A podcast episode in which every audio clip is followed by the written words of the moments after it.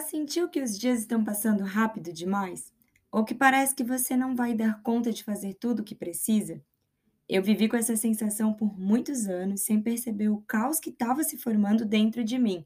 E esse meu desconforto com a aceleração que toma conta do mundo foi ficando cada vez mais evidente durante esse meu processo. E foi aí que eu comecei a me questionar como que eu poderia resolver essa situação, dentro e fora de mim. E conheci o conceito de slow living, que é um movimento para viver com menos pressa e aproveitando o melhor da jornada.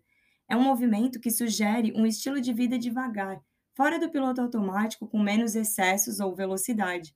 Um movimento inspirado pela leveza, pelo equilíbrio e consciência, para uma vida com mais presença, mais senso de comunidade, mais questionamentos sobre o que é de fato essencial para a gente. Não estamos em uma maratona, e essa frase pode ser tão divertida quanto verdadeira. Desde muito pequenas, a gente é estimulada a velocidade e competitividade. Quando adultas, a gente continua nessa busca insana por um preenchimento que jamais vai vir do meio externo. Já pararam para pensar sobre isso?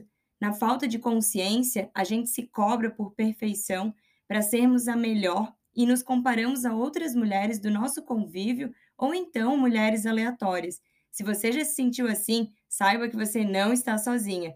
Mas a vida não é essa eterna competição. E quando a gente embarca nesse mergulho e começa a descobrir mais sobre nós mesmas, a gente começa então um processo não só de libertação, mas de cura e de autoaceitação.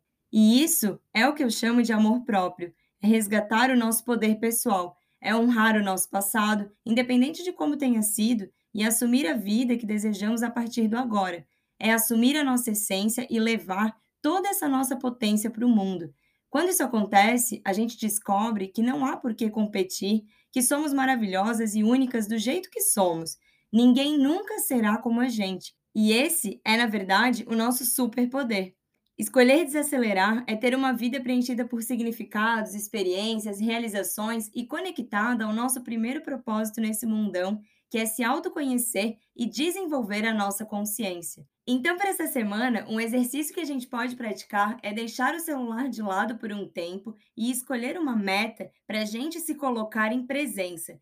Seja assistir um filme, brincar com seu filho, passear com o cachorro, fazer alguma atividade física, ler alguma parte de um livro, qualquer que seja a meta que você escolha fazer, o importante é praticar esses momentos sem a interferência de outras coisas, principalmente do celular.